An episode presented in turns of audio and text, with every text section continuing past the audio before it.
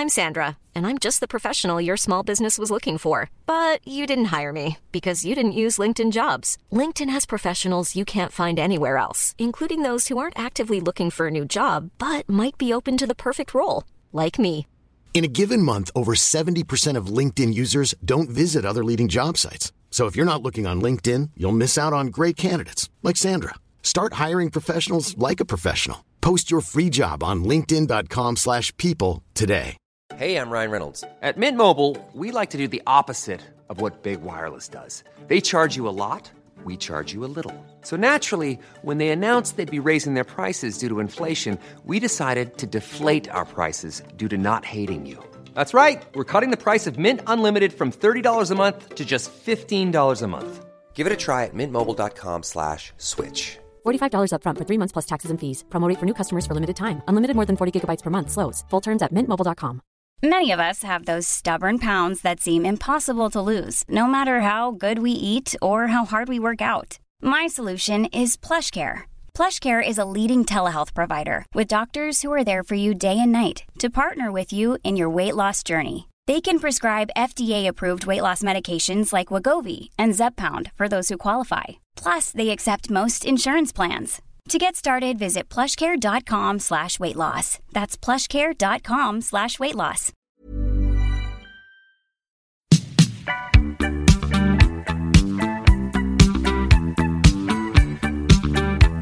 Welcome to the Capital Club podcast. This episode is brought to you by Excelsior Capital, an investment platform focused on democratizing private equity by providing individuals access to direct opportunities.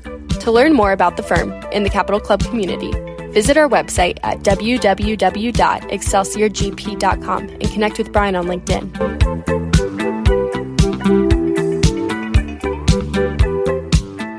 Hello and welcome to The Conversation. Today I'm excited to have with me Reg Athwal. He is the founder and chairman of R T S Global Partners, including the Family Business Academy and T A O Legacy Family Office. He is focused on building family business legacies. He has personally advised over two hundred family businesses to date, all the way from the first to the twelfth generation, and educated thirty thousand in sixty-five countries via private programs and speeches. He is also the best-selling author, with book number seven coming out in March twenty twenty-two, which we will get to, which is called The Family Business Messenger. Reg, thank you for joining me today. It's a pleasure. Thank you for having me on your show. Much appreciated, Brian. Absolutely. So we connected through Y P O.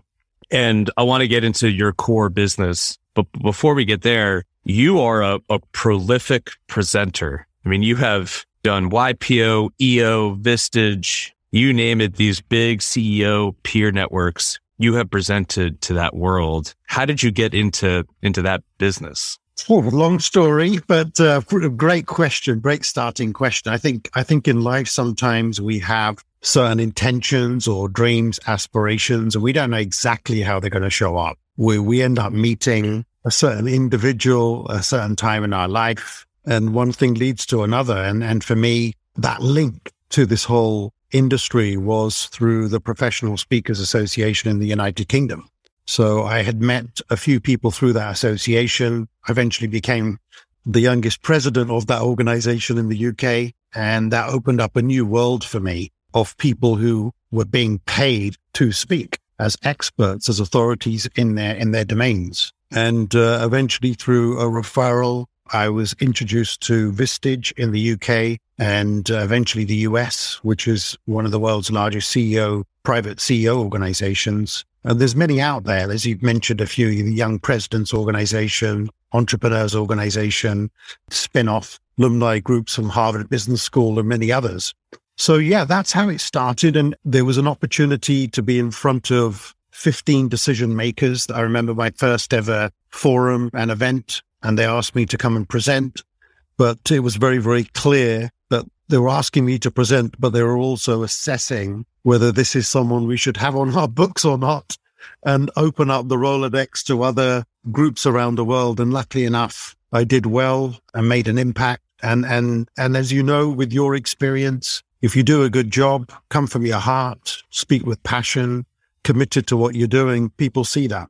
And uh, then they're open to referring you to other people. So that's how the journey started. And that organization you mentioned in uh, Britain, Would that be akin to like a Toastmasters that we have here in the U S, a professional? Uh... Yeah, so the the difference is the Toastmasters is predominantly for people who are starting off and would like to practice and learn the art of presenting and speaking, while the Professional Speaking Association and the National Speakers Association in America, which is affiliated to the same group, is for people who speak on a platform of any type, whether it'll be as trainers, educators, keynote speakers, business people who are speaking, but they are paid to speak. So it's a profession. And the same way you would train up to be a lawyer or a doctor, an accountant or a dentist or any profession, it is a profession. And and there's levels. There's, there's an associate level, then there's a full member level, and then eventually there's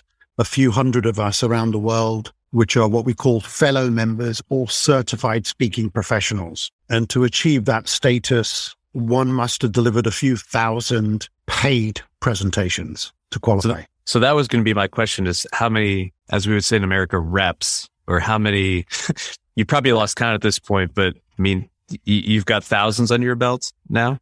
Well, I, I keep a track. You do? Okay. Yeah, I, I absolutely keep a track. It's important to me. So up pre-pandemic, two thousand one hundred fifty. Wow. And and then during just the last twelve months alone online, I've done three hundred eight in the so, last twelve months. I wanted to, that was where I wanted to segue to, is these organizations historically were in person, right? And and keynotes or presentations or, or whatever the term you want to use for the the speeches you make, typically done in person. Sometimes they're recorded. I mean, I watched a number of them on YouTube that you've done. How has COVID changed that business for you? Are you, are you able to have more volume and, and more opportunities to present? And, and have you started doing them back in person again? Yeah, great questions. I, th- I think the, the world has definitely changed where it's all about hybrid now. I think that's the new normal. So there's there's opportunities where I could be in person, but there's screens around and we're engaging with hundreds,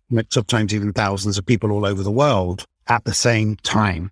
In other cases, I could be here in my office, virtual, but there's many, many different screens. And in some of those screens, there's conf- conference rooms, and there's ten or fifteen or twenty people in each of those respective conference rooms or meeting rooms. So I think the world has really changed on, on how we deliver content. We have to become more engaging. We have to understand the tech component.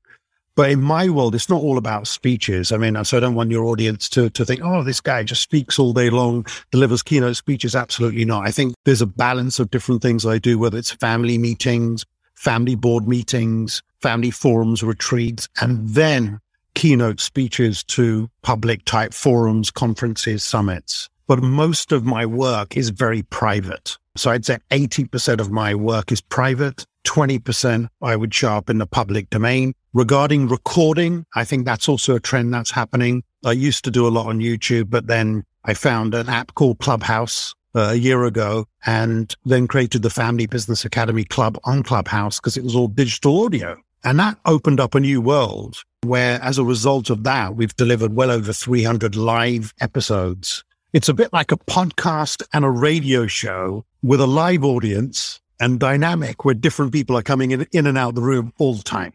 So it's a really interesting platform. And I think that's also changed things, uh, Brian, because now it's not just about being on video. People are now seeing and understanding the power of the voice, where you could go on an app, you could be anywhere in the world, press the button, and you're in.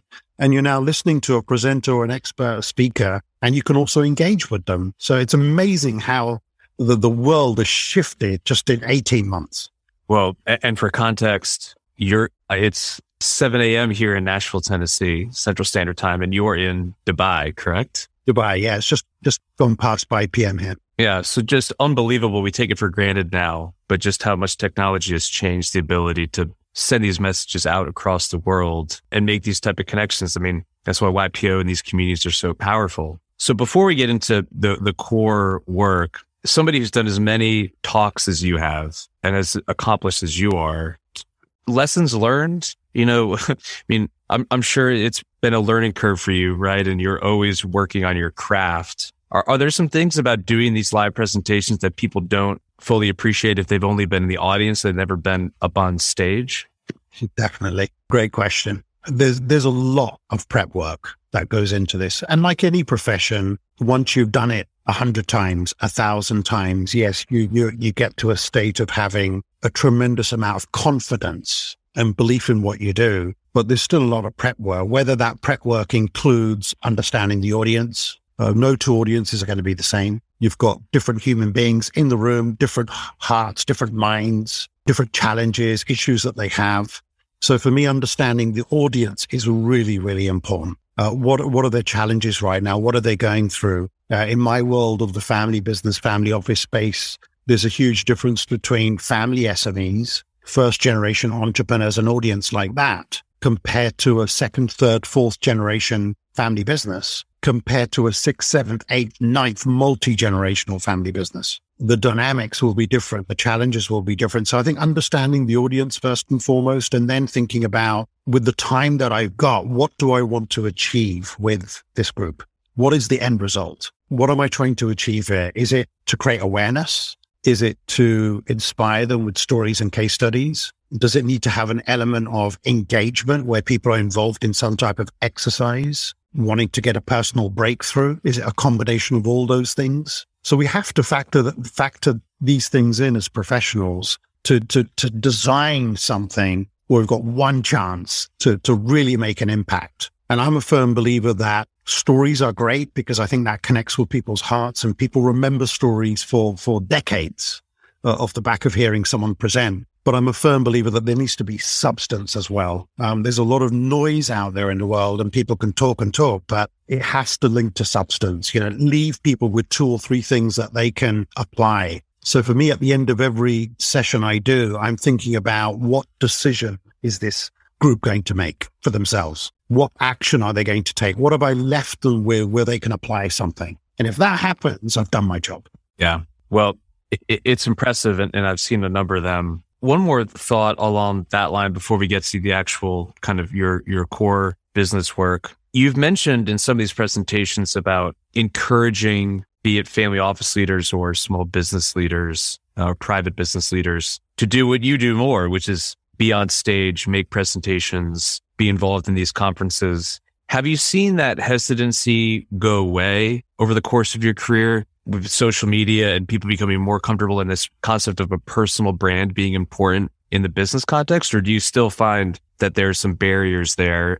And I'm sure there's differences between a family office, which might be a little bit more discreet, versus a private business, which has to be in the public eye to some extent. Yeah, there's different elements to to your question, Brian. I think you've got, if I was, if in my world, if I break it down to three areas, there's a personal brand, there's a business brand, and then there's also a family brand. So I think we need to get clear as an individual, what is your personal brand? And that personal brand, if you, if you're deciding to become more visible in the marketplace, because some people are introverts, they, they, they, they run their world behind the screen with their keyboard. And there's others who are more visible. I'm a firm believer, it doesn't matter about your values. You could have someone who's a real extrovert, loud, versus someone who's calm, relaxed, fairly quiet. And I don't think there's, a, there's no right or wrong there. I think the key here is with your question is that you get your personal brand out there.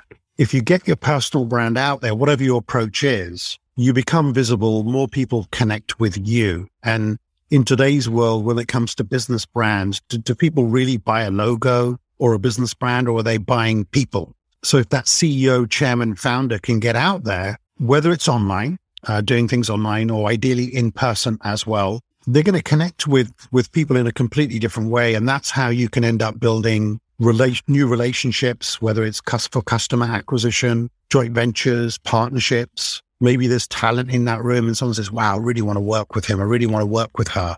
Uh, I really resonate with this person's message. I like their values. I like their approach. So I think that's important. And, and the other side of it is, if you're not visible and you're not out there, then people forget about you. And, and in the last ten, fifteen years, we've seen what's happened with social media, where there's, there's, there could be a young entrepreneur out there who's twenty-three, twenty-four years of age, competing with a sixty-five year old. And that next gen member is out competing that person who's been around for decades, because they are more visible and people are connecting with them and people are finding them. So I think this is important. And then It links to the business brand because it creates leverage for the business brand. And then in my world, you've got the family brand because you've got the family name. You've got that identity. You've got that reputation. That also needs to be expressed out there of what you're doing for your employees, what you're doing for your customers, what you're doing for your community, what social impact that you're creating. And all your values and your philosophy are linked to that. And that becomes the family brand that should also be passed down from one generation to the next. So I hope, I hope that answers your question or helps. Oh, no, absolutely. So let's segue that into this family space. How did you start to get involved initially working with, let's call them family businesses, and we'll just include family offices and, and private companies within that bucket? Yeah, I've, I've got a deep story connected to the last twenty, twenty-one years, and that really starts off from my grandfather. My grandfather was the first what I'd p- call proper entrepreneur, uh, eventually became a serial entrepreneur involved in many things in our family tree. And he was born in, in India, in a place called Punjab, which is northern part of India, and started off in the agro industry, and then from there farming and properties and, and other areas. And he was someone who was driven by building things, creating wealth, and also a humanitarian, giving back. And the second generation, my father's generation, with the boys and girls, there's three boys, and my father is the eldest of the male bloodline descendants within the, within the family tree. And my father was privileged enough to go to the U K at a very young age and then ended up settling there. I'm the eldest of the male bloodline, third generation, grew up in London. And every year with, with my parents, and I've got a younger sister, we'd, we'd travel to India and meet my grandparents, meet the family. And my grandfather would always spend quality time with me, one-to-one. I have great memories, and, and he's made a huge impact in my life, where I jump into his Jeep and he'll have bags of money, bags of food, and we'll go from one village to the next, and he would be giving food out and giving money to people. And he was just so humble and, and always laughing and joking, just happy. And then one day, Brian, just, just before my twelfth birthday, we had a phone call in the U K. My dad picked up the phone, and we had just dis- discovered that my, my grandfather had an accident and had passed away. And uh, that was thirty-eight years ago. He was sixty-five years of age, so fairly young. And everything changed after that, because what I witnessed thereafter, which lasted for over two decades, is is a war with my father's generation over the assets that my grandfather had built. And that caused a huge amount of pain for me personally, where I could not understand it. Why Why was I told on one side that this is my family that we go and visit every year, and now I'm told they're not my family? And the, the emotional blockages and issues for my father's generation that they had between each other was now being poured onto to my generation. So I think it really started there unknowingly, that I needed for myself more than anything answers to questions. And then that led to an entrepreneurial path, getting involved in H R, human capital management. I built an executive search firm in my twenties. And I really didn't know why I was in these industries, but I found out later, because all these things I was involved in, in were to do with people and psychology and H R, because I needed answers to my questions. So as a result of that, I then started speaking and educating people on the things I was doing around that time, built a brand. And then one day I was speaking at a conference, about five hundred business owners there, talking about building dream teams and the H R aspect. And when I was done in the break, two people came up to me, and these two gentlemen said, we, Mister Reg, we love your content and the way you delivered it and what you talk about. Is there any way we could invite you to, to our, be our business owners and our family in the Middle East? And I said, yeah, I'd be honored. And cutting a long story short, I ended up going for a week. And as I met these two members again, they introduced me to their father, and then I met a grandfather, then I met somebody else. And within a week, I'd met forty-seven family members. Oh, wow. forty-seven family members involved in a, in a, in a business, as a fourth generation business. And because I was an outsider and I knew about people and understood how to read body language, ask the right questions, understand that when someone says something, it's not what they really mean. There's something else that they're really trying to say. And people confided in me very, very quickly. And what they started to do was whisper in my ear when they were telling me they had business issues. And that's why I was there. But they didn't have business issues. They had family issues. And that was getting in the way with what was happening on the business. And that week just reminded me of what happened to my family. And I thought, if they don't sort this out, they are going to sabotage this legacy. And pretty much at the end of that week, Brian, I decided that I think I found my purpose in life. Because of my childhood, what happened with my grandfather and the next gen, I thought, I need to sort this problem out for, for this family. And I got obsessed. I absolutely got obsessed with this industry. I thought the first thing I've got to do is research who's out there, who's built a legacy, how have they done it? So I started to come across families that have been around for more than five generations. Eventually, I published all my work over fifteen years in my last book called Unleash Your Family Business D N A, where I found examples of, of eighth, ninth, tenth, twelfth generation. I came across a Japanese family, which this year is approaching one thousand four hundred forty-three years, is how long they've been around. Uh, they are going to be celebrating to, to, to go into forty-eighth generation legacy.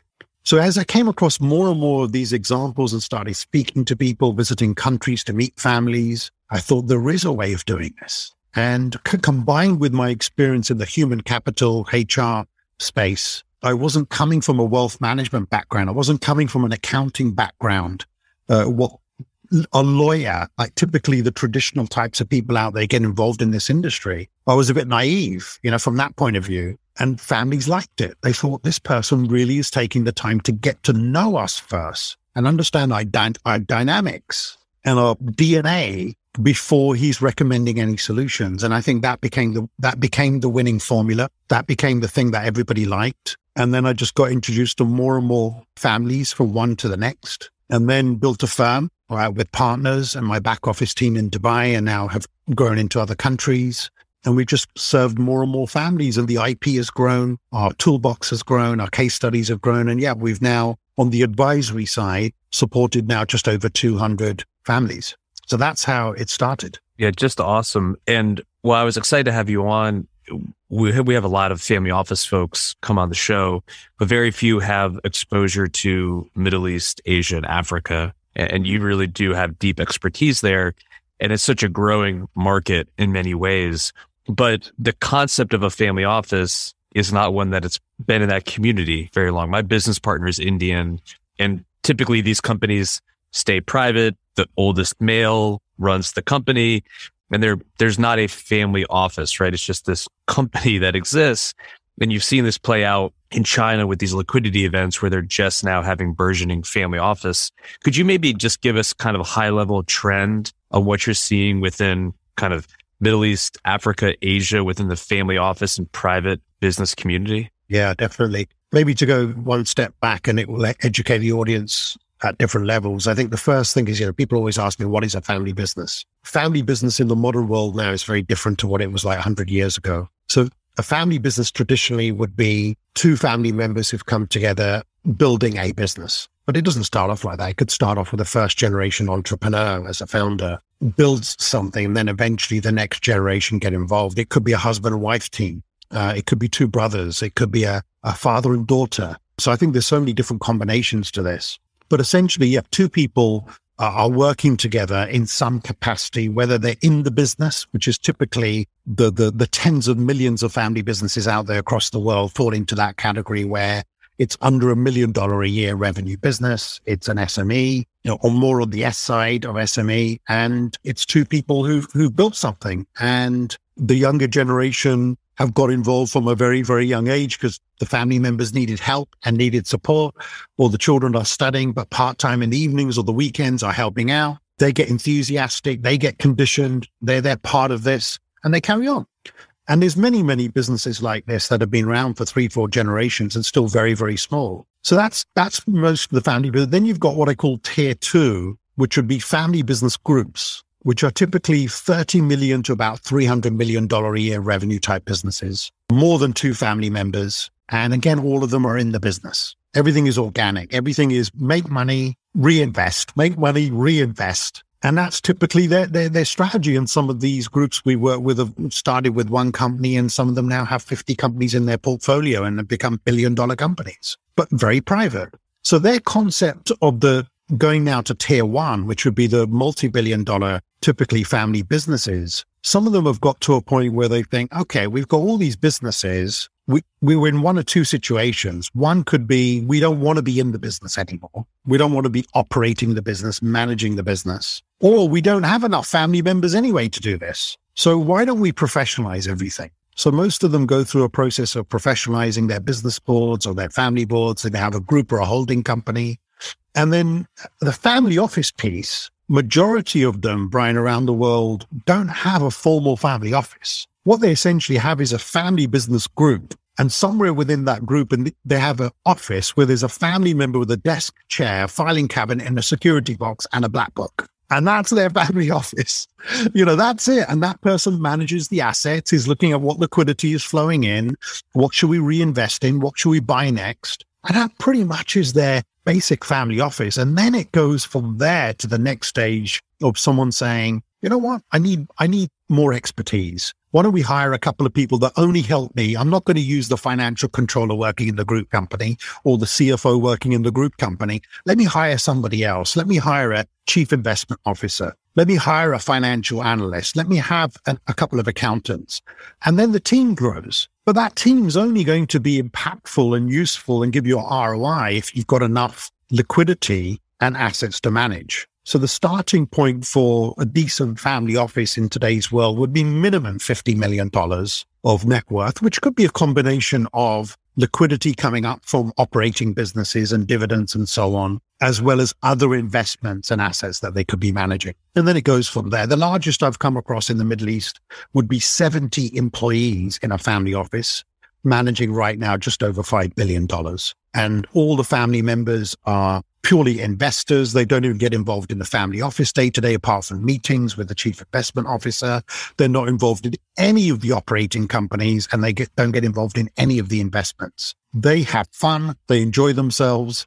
They're traveling the world. They're looking for the next acquisition. Uh, and, and most of them evolve. Once they see, once you have so much money, it's not about the money anymore. You get to a point where life has to become more meaningful. And, and life has to be more purposeful. So these family offices and large family groups get to a stage where they think, right, we've got to give back. So more and more of them now are using their family office linked to maybe a foundation and getting into philanthropy.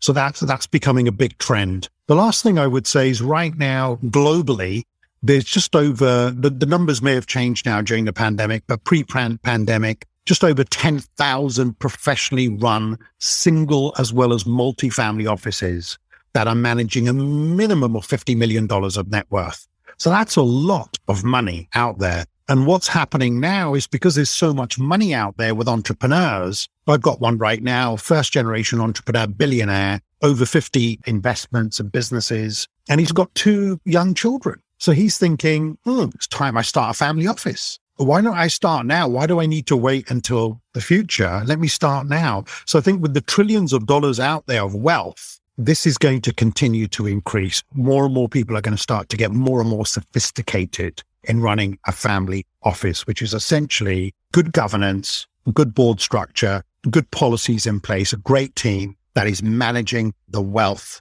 of that family. I hope that helps. Want to learn more about investing in alternatives? Get started by joining the Capital Club, where you'll get exclusive access to alternative investment opportunities, premium content and education, and an affinity peer-to-peer network of industry professionals. You can sign up by going to our website at w w w dot excelsior g p dot com. Absolutely. And you talked for this, you talked to this trend line of moving towards meaning mm. beyond the money. Do you think that's a product of this next gen, millennial, Gen Z cohort coming through the family and maybe changing the, the, the dynamic of asset allocation and, and reinvestment? Yes. yes, yes, and yes. I've got four next-gen members. All of them are, are Gen, Gen, Gen Z, apart from one who's on the fence of Gen Z and a millennial. And yeah, just their mindset is completely different. And especially now with the pandemic, their view is very, very different of, of the world. Um, that they don't appreciate even what's now happening while you're doing this recording with me with, with war, you know, wars breaking out, what's happened with, with the pandemic when it comes to supporting people, you know, for them, it's, we're all in this together. They, they, they, they, they're not thinking about egos. They're thinking about diversity. They're thinking about unity. They're thinking about we are one, we want peace. and we want to make social impact, want to create social impact. They're not necessarily driven by money. If anything, it, they want to make money and they just want to do good with it immediately. So they, they, they're thinking about being sustainable. They're thinking about the environment. And I, I think we're going to see a huge trend here in the next ten, fifteen years. Then we've got the alpha generation coming in, you know, complete different mindset of of how they see the world. Um, and, and yeah, I think it's, it's definitely an upward trend. I recently, just recently launched a foundation, and I launched it on, on, on the day that my grandfather passed away thirty-eight years ago. And because of what I learned from him, I thought I've got to do that formally one day. So now I've started a foundation, and I've said to my family, we've set some goals, uh, by twenty thirty-three. Uh, we've decided that fifty percent all of our wealth will be given to philanthropy and to create social impact. And then I've said to my kids, uh, to keep a philosophy going with grandchildren in the future, that if we've got enough in a trust and linked to the family office, that that that that just carries on multiplying, let's agree a number that we need. And beyond that, apart from creating new startups, whoever wants to start something new, we agree eventually one hundred percent of our wealth will go into philanthropy and just have a nest egg, which can support a couple of generations for basic lifestyle needs. And the rest go and create. Doesn't mean that you're born into money and you don't have to do anything. Do it the way that we all did it, where we started from nothing. So go and create, go and build something, and keep keep that fire in your belly, but but focus on doing good, become great humanitarians, give back to the world. And because we don't know how long this earth is going to be around. I mean, we've got almost eight billion people by twenty fifty. There could be twelve, thirteen, fourteen billion people potentially on, on the planet, all consuming. All, all, all digging into the ground, um, taking all the minerals, assets of, of Earth. And no wonder people are thinking about starting again on Mars.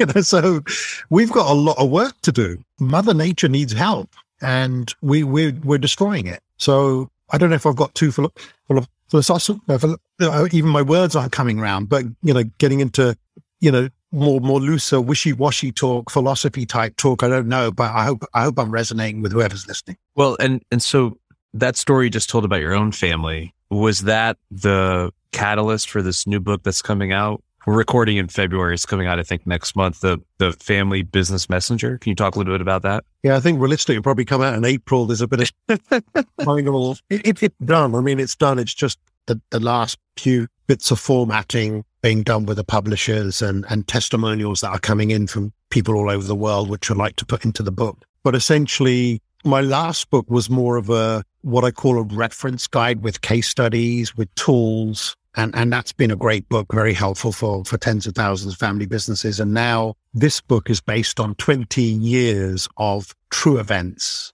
real things that I've witnessed. But like anything, everything has changed. You know, I can't put all that in a book. So names have changed, industries have changed, locations have changed. And uh, essentially it's twenty-four parables of real events that we've witnessed with families, mild to extreme. And the, the core of the book is really around helping families understand how to navigate and guide their families and understand what challenges and issues will come up. And uh, they're twenty-four completely different stories and parables. And at the end of every chapter or parable, there's a summary of reflection questions that the family members should ask themselves. So I'm, al- I'm already talking to a couple of T V producers, film directors, who've, through somebody else, who's found out about the book. So are early stages right now, because they feel this could be worthy of, of maybe a series of some type. So we'll see how that unfolds. Um, and see if these twenty-four stories could be turned into maybe two seasons with twelve episodes per season. Who knows? The next book after this one, we're already working on. So we're at chapter two already, called The Family Boardroom. So if anyone's seen Suits uh, or, or, or something like The Mentalist, if anyone's come across The Mentalist, it'll be a combination of those two things, also based on real stories, real events of what we witnessed in the boardroom. So being in the boardroom with the family and the dynamics we've seen play out. So that's the next book that we're working on. Yeah. So we, we, we're just trying to do, do good by, by taking all our experiences and put them into books, and, and create a legacy that way, where hopefully one, someone will pick up this book two hundred years from now. You're staying busy. That's good. Going back to the book that's launching in March or April, right? Maybe a moving target. Um, Somewhere any, around there, yeah. Sure. Any through lines or consistent fact patterns that you see in families that are able to successfully navigate multi-generations? Yeah, I would I would say there that there's four core areas to work on, but I could give you thirty if we had more time. The first area would be to really spend time understanding family members and the dynamics. We're all unique. We're all built differently. We all have our own D N A, and it's important that we understand that. So you could have a father and son, and two of them are built completely differently. One could be highly innovative, crazy with ideas, loves starting things, not too good at finishing things, while the father could be the Warren Buffett of the world and a wise investor, very calm, does research, takes time to find out things, doesn't want to rush into something. So you can imagine now what will happen with those two in the boardroom. What's going to happen with decision-making? That's one part of it. The second part of it, linked to family, is to understand somebody's past. We're doing research right now. We discovered that if you've got trauma in your family, addictions, childhood issues that you've had, if you don't understand them and sort them out, that D N A can pot- potentially be passed on and last for seven generations in the future. So this are the things that accountants and lawyers and wealth managers don't understand, will not talk about. You know, so for us, going deep into understanding that psych- psychology, the D N A of each individual in the family, and then the dynamics of how that comes together, linked with great communication. Um, if you if you have emotional blockages, for example, underlying issues, you're only going to solve that with communication. So if it's difficult to communicate with a family member, or we brush it under the carpet, and, and that the gap will only become bigger and bigger, and then it will affect spouses, then it will affect the next generation. So I think that's one area of family and individual. The next area would be on the business side, is to create good governance linked with family, maybe have a family charter or a family constitution with ground rules. I call it the operating system for the family, uh, our blueprint of this is how we want to operate. These are our policies and guidelines for everybody, whether it's down to education or compensation or how you join the board, how you join the family business, travel plans. There's a whole bunch of things to deep dive into. Uh, how we make decisions, how someone takes a leadership role, who's going to be the future C E O, managing director or chairman, what is the succession plan? All of these things are to do with the family link to the business now. So that has to be clear for everybody. And that's all about avoiding frustration and confusion and giving clarity. And then finally, you get to the wealth component and ownership to make sure it's very clear for everyone that the right money goes in the right hands at the right time and it's protected. So if somebody wants to leave the business, it's okay. We'll still love them as a family member because the family piece is is is tight. There's a bond. It has strength. It has values. We still love them as a family member, but they don't want to be part of the business. That's okay. You'll have other members who are family members. They're not in the business at all, but because of inheritance and other things from their branch of the family tree, they they become shareholders. So what happens if you end up with a whole bunch of shareholders where none of them are contributing to the growth of the business, but yet they're all bloodline? Well, that may not be sustainable. That may not be fair to one of the family members who's running the business on behalf of everybody else. So there's a whole bunch of things to do with shares and inheritance and protection around wealth that should be locked in and clear for everybody. So these are just a few of the things. Again, I could give you a long list, but I hope that helps as starters. That's terrific. And I think it's a great way to, to end this conversation, but we might need to do a second installment considering the breadth of your knowledge. I want to thank you for for joining me today, carving out time on a Friday evening for yourself. If people listening are interested in you being a, a presenter or speaking to their group or interested in, in the content of the books that you're producing, what's the best way for them to find out more? People can visit our, our main group website, which is, which is r t s g p dot com, which stands for R T S Global Partners. And then we have, just briefly, different aspects of our of, of our group. So we have our own family office, which is T A O Legacy, which is private on the family piece. And then R T S Global Partners is what I manage within our family. And then we have family members of other businesses uh, and other passions. So they can go to that website. And then there's the Family Business Academy, which is our education arm for all our programs, speeches, books. We run the Family Business Academy Club on Clubhouse, so people can go to Clubhouse and, and do a search for us there. And then we've got Fobillion, which is the third part. If anyone's interested, they can reach out to me privately or find me on LinkedIn, which is a private advisory board of ultra-high net worth individuals, fifteen families in the group right now. It's a bit like a Vistage and a Y P O, but it's only for family businesses, global family businesses. And we come together once a month, virtually once a month in person for a retreat And it's a sizable group, about twelve billion dollars of net worth in this particular group. They own over three hundred companies around the world. And uh, we're all focused on legacy building, cross-mentoring for the next gen. There's deal flow. So that's something which we're looking to grow. So if there's anyone listening who would like to be part of that or a future group, I'll be very interested in talking to them. And then finally, as a result of that, we've now created Fobillion Foundation, which is the foundation we've just launched. So all of that is on the website or on my LinkedIn profile, and the other things are private. People can reach out to me and happy to share more information. Well, Reg, I want to thank you for the time, and you're producing incredible content. I encourage people to reach out and learn more, and I hope you have a wonderful weekend. So thank you again. Much appreciated. Thank you so much. Thank you for joining us for today's episode of The Capital Club. If you enjoyed what you heard in this episode, please like, rate, or leave us a review. And stay tuned for our next episode coming soon.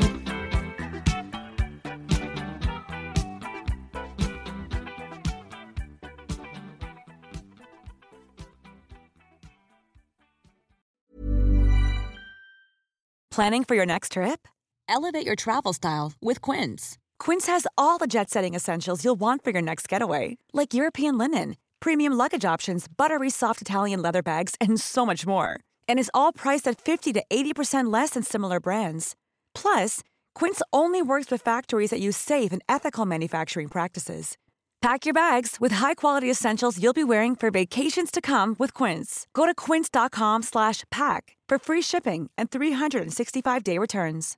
Imagine the softest sheets you've ever felt. Now imagine them getting even softer over time. That's what you'll feel with Bowl and Branch's organic cotton sheets. In a recent customer survey, ninety-six percent replied that Bowl and Branch sheets get softer with every wash. Start getting your best night's sleep in these sheets that get softer and softer for years to come. Try their sheets with a thirty night guarantee. Plus, get fifteen percent off your first order at bowl and branch dot com. Code BUTTERY. Exclusions apply. See site for details.